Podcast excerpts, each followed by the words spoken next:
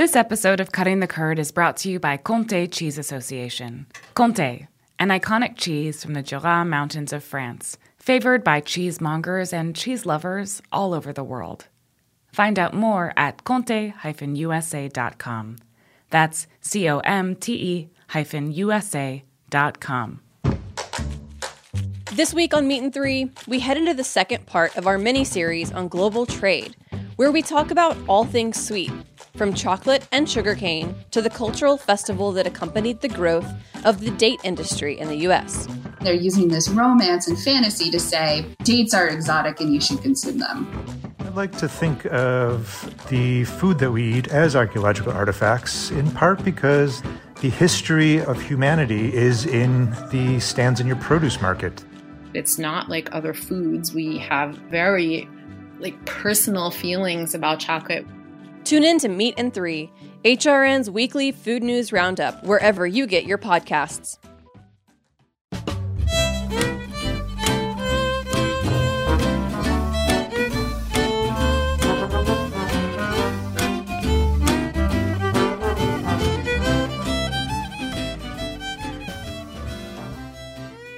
Hello, everyone, and welcome to Cutting the Curd. I'm your host, Kara Warren, and today on the show we have Nick Bayne, head cheesemonger at the Fine Cheese Company in Bath, England, and he is also the 2015 Cheesemonger Invitational winner, as long as a UK competitor in the Concours Mondial du Meilleur Fromager. for our listeners out there, this is the international competition for cheesemongers in France. So I, I tried to listen hard on how to pronounce that the best I could. Uh, maybe Nick will say it better, but Nick, welcome to the show. Thank you very much. It's a pleasure to be here. Uh, six years after my first time on it, more or less, which uh, I, seems crazy because it doesn't feel like six years. Um, uh, yeah, uh, my French is terrible, so the Concours Mondial de Meilleur Fromager is as close as I can get, and goodness knows if that's any good. Which is actually a really good sign. Compare my version to your version. Your standards are very high. That sounded great. that was very good. Uh, well, they are just across the yeah. channel, so I have to uh, be nice to them. Yeah, I, I was just gonna say, are you on the same time zone as well with with parts of certain parts of France? Is it? Uh, I yeah think so. I I I. Mm, no, actually, pardon me. Or maybe no, not. Because when we went over there to compete, we were an hour ahead. So no, there's a great big channel that divides us, and then you're in Europe, and things change. Over. So you have different you have different time zones. Then I just a small segue because uh, I was like, maybe he's on the same time zone as Normandy. But anyway, that's a that's a side note. Um, you were a cheesemonger in the States for a long period of time. Um, and the reason I invited you on Cutting the Curd today was I wanted to get your comparisons and your knowledge about cheesemongering in Europe because I feel like there could be some differences. Uh, what do you say to that? I would agree. You know, I moved out to the UK uh, almost exactly three years ago uh, on the 21st of January 2018. And I, like you said, I, have been working in cheese in the US for a good long time. Um, I've been in the industry on and off for the past dozen years now, um, and completely full time since 2013. And in particular, I was really used to a New York influenced, Brooklyn influenced American way of doing things. And it's a, a bit different out here. Um, there's a longer history to cheesemongering in the United Kingdom. There's obviously been a, a longer existence uh, uh, of cheese making on this island, uh, certainly in the sense of Western European influenced cheese making and cheese selling. So as a result, there there are a lot of cheesemongers who came before me, and it really influences how things are done here. Now, I would imagine you're working with European cheeses also that you've you never had the chance to work with before in the US. What what's that like? Oh gosh, it's amazing. Let me tell you. Um, I'm very jealous, by the way.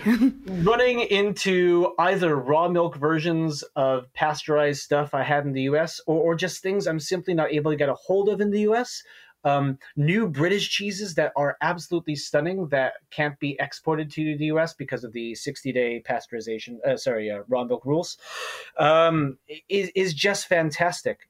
Uh, there are depths of flavor I hadn't run into before in in soft cheeses. Um, even if you take something as as ubiquitous as say brie de meaux, well, in the United States we have fromage de meaux, uh, the pasteurized version, but here we have the raw milk version uh, of brie de meaux, and the one we carry in the shop in particular uh, is from Donge, which is just a fantastic uh, hands-on producer, and there's just a, a certain lingering otherness that you can experience with that that just doesn't quite come through if I had to compare. Um, so yeah, it, has been really, really fulfilling and wonderful just to start to both tick some cheeses off of that bucket list you start to create when you've been a cheesemonger for a long time, um, but also just to come into contact with with cheeses and flavors that I hadn't been able to quite run into in the U.S. So I wonder then, do you do you feel at least that the customers in Europe have a different sort of palate than the ones that um, are shopping in the U.S.? There's a different sort of palate, but there's also something culturally entirely different. I can speak primarily to the British customer, um, and for them, for older British customers, there's a lot of association with territorials and growing up. So, if you grow up in Yorkshire, you grow up with Wensleydales. If you grew up in uh, in Lancashire, you grew up with different ages of Lancashire, be it what they call creamy, which is young Lancashire, or tasty, which is uh, young to middle aged Lancashire, um, and so on and so forth. And you get very, very particular about that. And there are actually regional loyalties to these sort of things. Um, I, I don't see that as much from American customers, where a Wisconsinite might say, well, you know, it's really only Wisconsin cheddars that I have, or uh, a Vermonter will be similar. Um, we have our preferences, but it's less informed by that sort of thing. In general, I do find a slightly more cheese educated, or at least cheese positive vibe from the customers out here, and I think that's part of partly familiarity. Cheese is such a staple part of the diet of Brits even if it's on the more kind of supermarket side or block cheddar side, it's such a part of what everyone grows up eating here, as opposed to the United States, where I think we run into kind of younger and milder things as we grow up that are sort of incidental. So meant with zero offense to the wonderful cheesemakers who are making any of these things, but you know, string cheese or, or Monterey Jack or or American singles you know, we're used to that. And that sort of builds our palates as we grow up. And no offense to those, because many of us who grew up on that sort of thing uh, ended up being cheesemongers. You know, I, I ate plenty of easy cheese in university.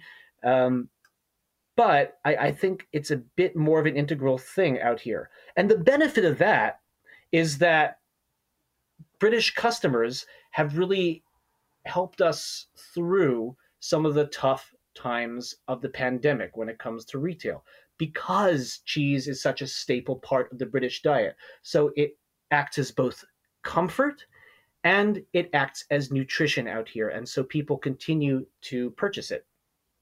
Oh, wow. So actually, in a little segue, um, because of COVID and the Fine Cheese Company, what kind of um, retail rules have you guys been following? Is there a limit to the amount of customers in the store, or is it? Uh, can you actually describe the Fine Cheese Company counter for us as well, just to kind of give the listeners an impression of of what it is and and what it's like? Absolutely. Well, I wish you all could just come and visit me. Uh, me too. One day. excluding that, um, yeah. so if you walk into the shop where I work, um, so first of all, I should mention, so I'm the head cheesemonger for our original shop in the beautiful UNESCO World Heritage Protected City of Bath, which is gorgeous. Um, and we are in an old Georgian building, uh, at least 250 years old. And if you walk inside, um, through the window, you will see uh, two cases of small format cheeses. Uh, one half are, are my cow side, the other half are my goat, sheep, and mixed milk side. And then you walk in, there is a lovely marble counter on which we work. And behind me are about uh, 120 or so cheeses on a beautiful shelving unit. Um, so th- these wooden shelves that are refrigerated and just display the cheeses wonderfully. So that's my shop there, uh, and we're filled with all of the crackers we make. Um, and chutneys and fruit for cheese, all of which we export to the US as well. I have my uh, standing charcuterie case with all kinds of beautiful uh, European and also British charcuterie in it. Um, and in terms of what we have to do with customers right now, we made mm-hmm. the determination very early on to continue the retail experience for customers, but make sure it's a safe one both for them and for us. So our current policy is one household at a time in the shop. Uh, spatially, we probably could do one more, but we only have uh, one door out of which people can enter or exit. So we want to keep that clear. So right now, it is a very personalized shopping experience. Uh, we've adapted somewhat over the past few months. So I have a couple of fantastic cheesemakers in the shop with me, uh, my team of Roberto and Alice. And at any given point, any one of us, if we see someone queuing outside, will pop out the door and see if we can start to prepare their order for them or start to describe cheeses for them out the door to find out what they'd like or even bring them little samples. So we're cheesemongering sometimes without that case right there with us or without all of our cheeses in front of us. We have our beautiful ambient display, but you know, we can't have people sampling directly off of that, so we have screens in front of that now. So we're really sampling exclusively off the tip of the knife, which is pretty traditional for the United Kingdom, which we don't do in the U.S. at all, do we? We we right. I was going to say that's very different. that's that's cool. I had to get used to that a bit. Um, my my very first mentor in cheese in the U.S., uh, Chantal Girard at the Dean and DeLuca counter, used to do that, and and her practice was informed off of decades of doing this uh, at Artisanal and Picholine and also in France, where it, it's off of the knife tip. And I had to get used to that because I wasn't comfortable with that at first. But now it is it is my favorite thing to do. And uh, of course, if anyone makes contact with with the knife or or between everything, we sanitize heavily, we wash heavily, um, which we were doing anyway before the COVID era. I, I think if you are a cheesemonger with good sanitary practices, then you're actually very well set for this pandemic in which we find ourselves because you're already washing down, you're already keeping strict charts of everything you do, you're already keeping every temperature log, making sure you do rotational sanitizing, rotational cleaning. Um, so we find ourselves in a really good place with that. And what's been really wonderful is that um, on and off, depending on the lockdown situations, the people of Bath have continued to come into our shop and support us, which helps us, helps the independent businesses around us um, it's been really fulfilling even when business is down. That's good. I, I like to hear that. And um, in terms of, I was going to say verbiage and slang, have you, because for some reason in my mind, I have this idea that in the UK there's like a bunch of words for cheesemongering for cheese people to like they have to kind of reconstruct the conversation, but that may not be true. This is just in my movie magic mind. Was there a bunch of uh, new slang and verbiage that you had to like learn on the job? Oh, for sure. I mean, I'm a little lucky in that I went to graduate school in Scotland, so I'm already used to the thickest version of any UK dialect there is, uh, and the most slang. Um, there are a couple things. So, first of all, you have to get used to weight conversions. So, you don't work off of uh, quarter pounds uh, or pounds or any of that anymore. You're working off of kilos. You're working metric. Um, and it's not a difficult thing to do. And I already knew it to a small degree, but you really have to get used to cutting, say, 100 grams. Um, is the standard small cut people want rather than the standard small cut in the US of uh, quarter pound. Um, or or a half a pound for some counters, which I like. I like that. yeah, lucky counters. That's us for Christmas. Is uh, 250 grams, which is uh, around really. Oh yeah, wow! Absolutely. I like that move. okay, it's, it's, right. it's, a nice little bit to sling there. So yeah, there's that. There are things. There there's certain, um, I suppose, terms people use about specific cheese, about the age mark. So like we said, someone walks in. Do you have a creamy Lancashire? Well, Kirkham's Lancashire, which is a beautiful, fluffy raw milk uh, heritage cheese from Lancashire, uh, I think has a very fluffy, rich texture to it. But when they say creamy Lancashire, for example, they specifically mean a very, very young Lancashire uh, of the age designated as creamy, which I don't have. So I, I find them something similar. Um, things like that. A lot of people ask for, a, oh, I'd like a slither a sliver of cheese. Now, to my American ears, it sounds like a slither, like there's some sort of snake in the cheese. it's not the case. It's just a, sliv- a sliver, just you know, a small bit. But things like that. Um, a lot of use of the word truckle as opposed to wheel. I think. Yeah, truckle. They've tried to use truckle at the U.S. counters. If you, I feel like there's Flory's truckle. Um, there is Flory's truckle, which helps a lot. Yeah. So that's interesting. Yeah. I mean, so I think a lot of what you must be so excited about, um, and I've seen it in some of your writing, is you mention origins of cheeses and like extreme history of these cheeses. That must be so thrilling to you to be in the land and like to be almost researching up close all of these cheeses, um, all the Shire cheeses, you know, um, that come up. The the the true homeland of cheddar for you. Um, I saw in your writing. How does that feel to be getting such a close look at these cheeses? So you know me, and I'm a huge history nerd and cheese nerd. Um, I couldn't to... tell. I had no idea. uh, we've talked. We've talked um, to the nth degree, and so yes, for me, it's it's incredible you know, I I, I live in Bristol and I, I work in um, in Bath in Somerset, and so all around me are are the Mendip Hills, um, deep into which there's the Cheddar Gorge, where there's been cheese making. Um, in this case, in a, in a small Roman city for at least the last two thousand years, uh, in some degree, and probably longer, depending on what uh, Celtic yogurty sort of things are being made before. Um, being somewhere with this much history just gets me going. It inspires me. It's even it's even small uh, bits of being nearer to the land than I was before. You know, when you when you live somewhere like San Francisco, New York City, it's it's wonderful because you have these great cheese counters. But what we frequently miss because of the distance is the connection to where the cheese is actually made. I remember I was in um, I was in Switzerland in Les Gruyere uh, AOP uh, had brought me out there to to see dairying, and I thought to myself, wouldn't it be amazing to live in a small city right next to the countryside and right next to where all of the cheesemakers I work with are. And I've managed to find that here in the UK, in, in Bristol and, and in Bath, because, you know, if I drive for 30 minutes, suddenly I'm at Westcombe Dairy a little farther than that, I'm at Keen's. You know, I, I, if I'm on a bus for 10 minutes, I'm suddenly at Bath Soft Cheese. And forget the bus, my bike commute that takes me from Bristol to Bath every day takes me right by both their high and their low pastures. So the ones down by the canal and the, their beautiful ones on the hillside with a mansion on top. I mean, it's it's where I want to be. So it connects me with that, which is wonderful. And at the same time, there is this active and revolutionary wave of young cheesemakers making new cheeses, which for me is tremendously exciting. Oh my, Nick! It sounds like you got a lot going on there. Uh, I'm actually going to ask you about some local cheeses when we get back. I want to take a quick, a quick, quick break. Um, okay, listeners, this is cutting the curd with Nick Bayne, uh, and we will be right back.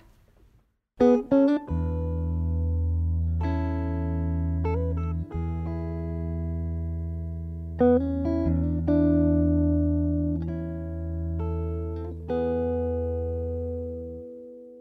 episode of Cutting the Curd is brought to you by Comté Cheese Association. Comté Cheese Association represents the Comté PDO, Comté Protected Designation of Origin in the USA. Comté is a raw milk cooked pressed cheese from the Jura Mountains of France. There, every day, 2,500 family farms deliver milk to over 150 local cheesemaking facilities, or fruitières. This milk must be transformed into comté within 24 hours of milking to preserve the lactic microflora in the milk, ensuring the cheese's aromatic potential. About 105 gallons of milk are required to craft a single wheel of comté. Comté takes time to acquire its flavors in the affinage cellars. After eight months of aging by dedicated affineurs on average, each wheel of Comté is graded and shipped to market. No wheel of Comté is the same. Its flavors speak to the pastures where the cows grazed, the season in which it was made, the particular craftsmanship of the cheesemaker, and the time spent in the aging cellar. Therefore, every wheel of Comté is unique. Learn more about Comté an iconic cheese from the Jura Mountains of France, favored by cheesemongers and cheese lovers all over the world. Find out more at comte-usa.com. That's C O M T E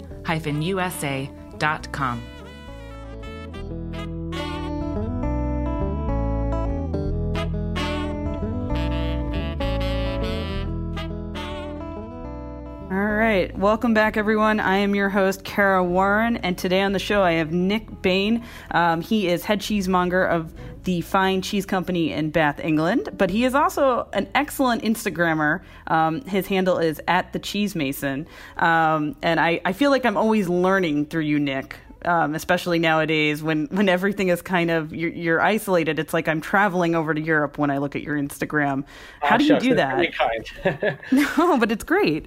How do I how do I do what? How do you how do you I guess I guess you just find the passion and uh, and then you you go into the history of it. It looks like for each for yeah. each cheese, you know. Um, you know, I love that about you, you.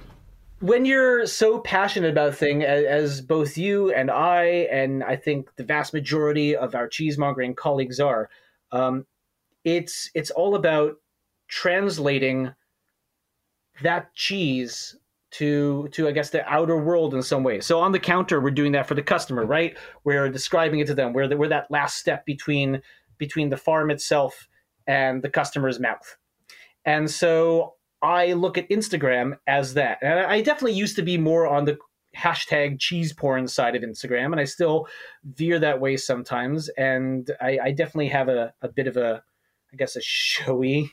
it, it has some entertainment value, though. It's good, and yeah. I feel like eh, yours is educational, and the pictures are beautiful.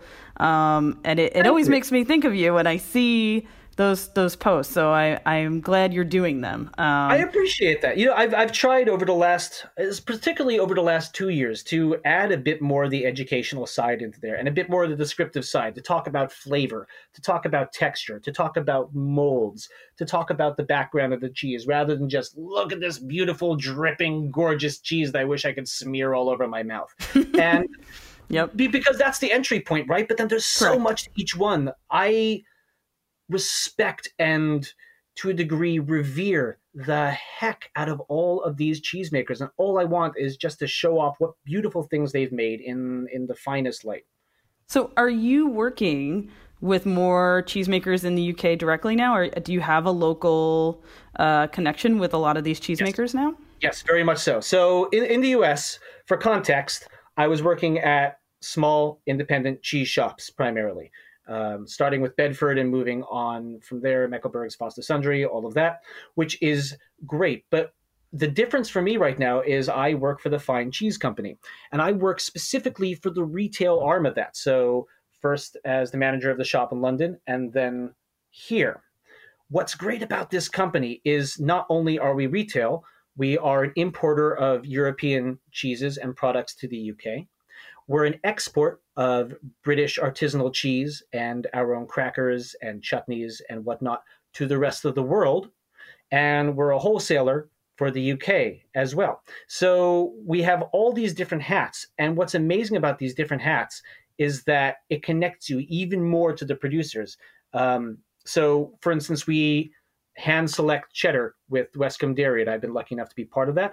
Uh, I've gone on plenty of producer visits, both to talk about their cheeses and select, um, which is wonderful. Um, I get to see again Tom Calvert of Westcombe, or or I get to see Tim Homewood or, or Angela coming to my shop every week to drop off some cheeses. I mean, it's it's really really great to have a, a direct and personal connection with the people who make your cheese uh, and anything else really.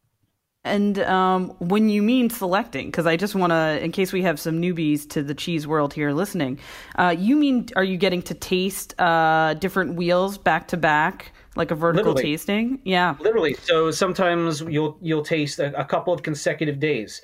Um, our particular approach for selection with Westcombe, for example, is we're not selecting a specific profile. What we look for is complexity, the ability either if the cheese is younger, uh, for it to develop even more complexity. So we're looking for either potential or we're looking for realized potential, something with a long finish, something that has the characteristic uh, Westcombe kind of cooked fruit with sort of toasted hazelnut with a balanced acidity, nothing that's burning too much, but something that's going to last and make someone's jaw drop. Um, same thing if I'm going up to uh, to visit Leicestershire handmade cheese at Sparkenhoe Farm and, and, and taste through uh, some of their some of their red Leicesters. Um, we're looking kind of for what they're doing and for their input about what they're doing and our input towards what they're doing to help develop things further and further. Um, there are some new cheeses we're working with and, and, and really some new ones that have emerged, emerged in the last year as a response to the pandemic and as a response to milk surplus. And so our ability to have a dialogue with cheesemakers is really to our benefit as they try to find what is going to sell well and what's really going to show off their milk. Was it, I believe, was it in your article then that I read um, that a cheesemaker used to make soft cheeses, but instead he turned to making aged cheeses? Well, so uh, he still makes the soft cheese. And he, oh, he's still making the soft cheese. Okay. Yeah, so there I, are a few yeah. examples of this. So in this case, we're talking about Dave Jowett of King Stone Dairy in, in Chedworth in Gloucestershire, who makes the stunning uh, spruce bound Rollright uh, and even and and uh, washed rind Evenlode. Um, but as a response to the pandemic, you know, he was left with more milk than he could move into the market because he had soft cheeses, and all these restaurants weren't taking them anymore. Uh, because they closed. And so, as a response to that, he's developed uh, several new firm cheeses, including Ashcombe, uh, which is a Morbier style, uh, and also including a Tom style, and including a, a new territorial. Uh, based on, on kind of older Gloucestershire recipes. Uh, similarly, uh, a cheesemaker who uh, people in the US will know, actually, Juliana Sedli, um, who makes a cheese called Baronet. Um, she used to work for Capriole. And in fact, if you've had Juliana from Capriole, that cheese is named after her. Um, hmm. She has started making uh, the first of its kind that I've ever seen um, an ash ripened Jersey cow's milk cheese. So looking at it, you'd think Selles-sur-Cher, but it's oh, wow. Jersey cow and it's golden and um, it's it's it's utterly unique. Um, and several other you know cheesemakers are doing this. There's there's one up in Cumbria, Martin Gott, who um, is just an incredible raw milk cheesemaker. Um, and he makes a cheese called St. James, which is a washed rind raw sheep's milk cheese from his own herd. And he started uh, really producing a firm one called Crookwheel, which um, some people would liken to Manchego. I wouldn't. I think it's utterly unique taste of his own herd, but kind of in that in that firm raw sheep's milk natural rind category. And then um, another cheesemaker went out of business. Um, mm. They make Innes Log and Innisbrook, um, and he bought their goats, and he has started to make uh, a firm goat's milk cheese called um, Holbrook, um, and that tastes uh, phenomenal. So, so you see people responding to this adversity, which I think is really inspiring. Um, and for me, again, as a history nerd, you know, we, we hear all about uh, you. You read your cheese books, and you hear all about the idea of cheese evolving as a response to the circumstances around it culturally. And this mm-hmm. is an example of that. This is literally an example of what we hear them talking about from centuries ago. This is a response. Um, and I think it's fascinating and, of course, delicious. You know, Nick, you are so passionate now about UK cheeses and culture. I, I one, I'm curious if you're going to write a book one day, or at, or at least you're going to keep writing articles. I, I think. I hope that that continues. And then I wonder, will you ever return to the U.S. to sell cheese? Well, I can I can answer those in two parts. So um, I don't know if I'll ever write a book. I'm I'm so ADHD. I don't know if I could uh, put my mind together for that long. I will tell you what I've really been loving reading um, is the the recent book by Ned Palmer, A Cheesemonger's History of the British Isles. It is absolutely fantastic and utterly readable, and I think summates a lot of the historical points um, I've, I've, kind of referenced. Um, but but in a really digestible way, and, and addresses some of the new British cheeses as well. Um, you know, books like that. I mean, reinventing the wheel, etc., etc. Um, those those make me quite passionate for this sort of thing. Um, so I don't know. It, everyone writes better than me, but I'll certainly keep writing articles. um, I do have a little research project up my sleeve that I don't want to go entirely into, but it does involve the pandemic being over and my ability to travel into the mountains of Eastern Europe and kind of uh, Alan Lomax my way through disappearing cheeses and small villages there. Oh, wow. Okay. Yes. As for America, well, Yeah. I'll tell you, I, I don't really have any plans to come back to the U.S. I love it out here. Um, my wife loves it out here. I like that we are both closer to my uh, in-laws in Israel. Um, Ah, I yes, like yes. I don't like being so far away from my family and friends. I do like that I'm really close to the rest of Europe. So even though Brexit has happened, I still have a lot of access to that, um, to to find out more and learn more and and see more of the world. And I, I really enjoy that. Um, for me, I think it'll have to be continuing to um, to keep some American cheese on my shelves. Uh, that that's probably going to be what it's. That, that's I about it for now. Which ones are you getting a chance to sell? Because I, I, I only know a few that I. Uh, but what what are you selling at your counter, American So- wise? Right now today i don't have any on my shelf right now um, but i do periodically have some. So it, it's quite difficult. Um, a lot of customers ask the question well aren't there any good cheeses in the us well i've been to the us and i haven't had any good cheese. Oh america where they have those, those flat square cheeses and i, I have to kind of dispel the myth. Um, there's no real trade agreement for us exporting artisanal cheese in any sort of efficient way, which would make it hard. But luckily, Jason Donnelly of the American Cheese Company, who also uh, heads up our export team, has made it easy to bring American cheeses into the United Kingdom. And so, in the past year, for example, I've had Rogue River Blue on my shelf. Lucky me. Very Uh, lucky. I've had some really stunning Pleasant Ridge Reserve. I had some Tarentaise. I had some Griffin. Um, I had I had uh, Thomasville Tomme. Eh, So good examples of raw milk American cheeses in that case, and really good za- examples of artisanal American cheese um, that really show off what we can do. Because the most I can do otherwise is explain to people, well, if you know you go to the United States, go to such and such and such in New York, go to such and such and such in in Seattle, go to this place in Des Moines, go to this place in Los Angeles, which is fine, but ultimately they'll most likely forget about it once they go to the U.S. Um, and then I don't know, walk into somewhere they shouldn't and take out some terrible cheese. and then they have know. cheese failure. No. Right, ex- exactly. I mean, like when I look when I visited Kiev, um, uh, the first place I walked into was a Dutch cheese shop, and there was a bunch of flavored Gouda, which was you know fun to snack on. But it took me a solid two more days to find a really fantastic small cheese shop selling um, the forefront of Ukrainian artisanal cheese, which is a thing now. It is actually a thing now, um, which is a an entirely other line of speaking. But, but you yeah, know, that, that's another and get- episode for sure. Absolutely. People Yeah. walk in and get the wrong impression. Um, and Yeah. so, what I would like to be able to do is always have some really fantastic American cheese on my shelf so I can say, well, you think that, but here, try a taste of this. Now, this was made raw milk in summer in the driftless region of Wisconsin by Andy Hatch, uh, or so on and so forth. I, I think that's a great way to start the dialogue about that is by giving someone a mouthful.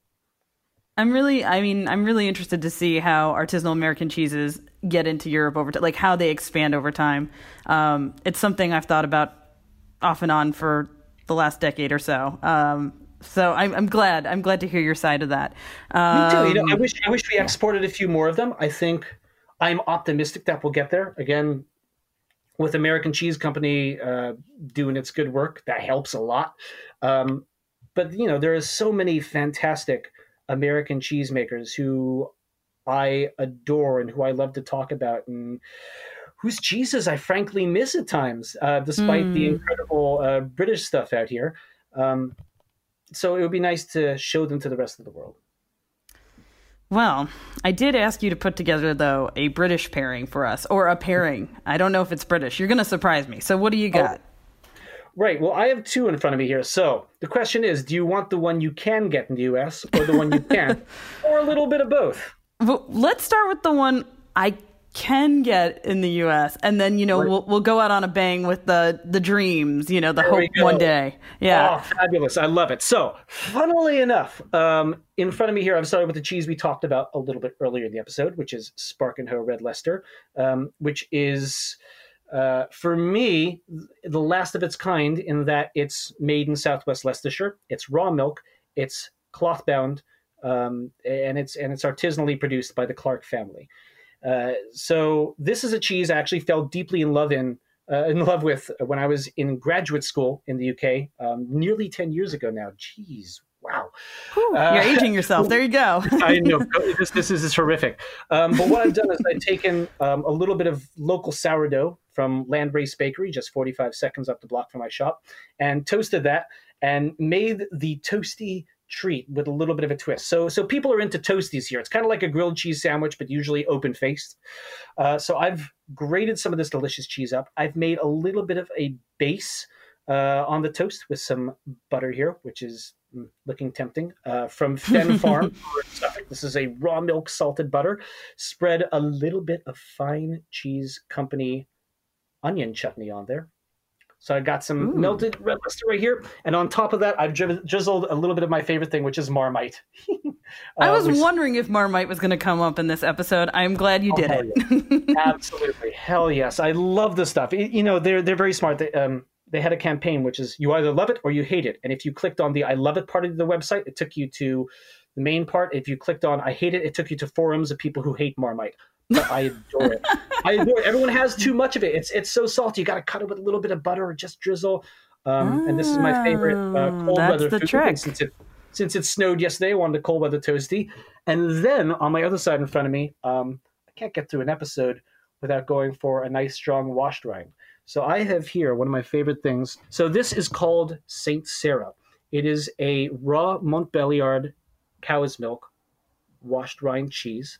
Starts out as a lactic set uh, geotrichum cheese, so it's nice and brainy. And then the uh, cheesemaker, Julie Cheyney, um, washes it in just a simple brine, and it is stunning. I wish you could see it. It looks like it, basically if you took a Saint Marcellin uh, in a little wood box instead of a pot and just washed it until it started to droop a little bit like an Epoisses. That's what's going on here, and it is personal sized. Uh, and so I have personally shoved a fine cheese company um, quince toast for cheese into that because I think it's delightful, not just with sheep's milk cheese, uh, but also with funky things with that little bit of sweetness. And I'm going to use that as a vehicle to get this in my mouth. And since we're actually recording uh, Mhm. on Burns Night, I've got myself a lovely little glass of Glen Scotia whiskey to accompany that. Oh, you lucky duck, you!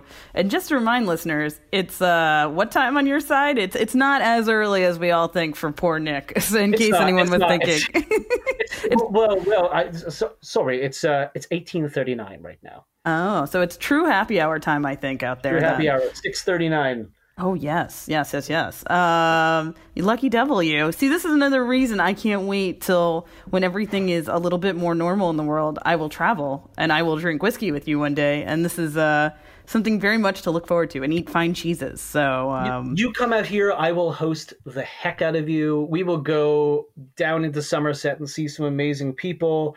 Um, I I love it down here. Honestly, I I love being in the rolling hills and the rain and the general kind of damp and old buildings and cobblestones. And it's not completely idyllic. You know, I live on the edge of a city, but it's I I, I get that beautiful British countryside whenever the heck I want it, full of all of its magpies and pheasants and everything you want out of that. And I just adore it.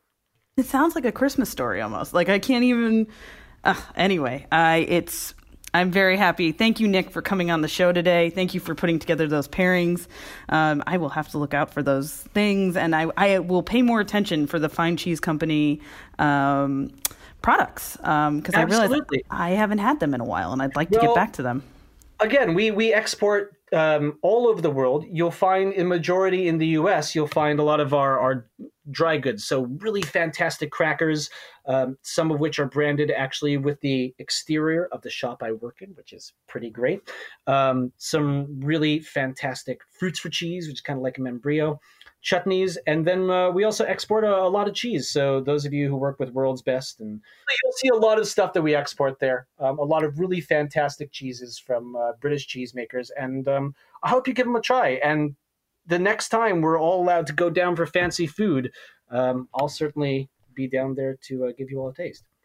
That's awesome. All right, Nick, thank you again, listeners.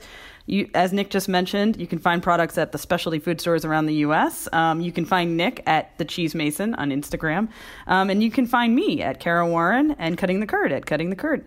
Thank you all very much. And oh, Nick, one more thing. Sure, throw it out there. Say, what, what do you got? Thank you for having me on. It is always um, delightful. This is this is my favorite podcast. Um, oh, you're sweet. It's, it's a joy. Oh, you're so sweet. Well, I love being cheesy together with everyone. So this is a good thing. Um, stay safe, everyone out there. Eat more cheese, and uh, we'll talk soon.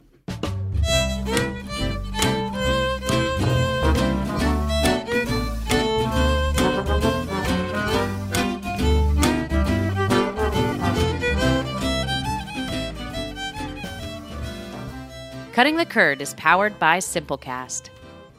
Thanks for listening to Heritage Radio Network, food radio supported by you. For our freshest content, subscribe to our newsletter. Enter your email at the bottom of our website, heritageradionetwork.org. Connect with us on Instagram and Twitter at heritage underscore radio. You can also find us at facebook.com slash heritage radio network. Heritage Radio Network is a nonprofit organization driving conversations to make the world a better, fairer, more delicious place. And we couldn't do it without support from listeners like you. Want to be a part of the food world's most innovative community?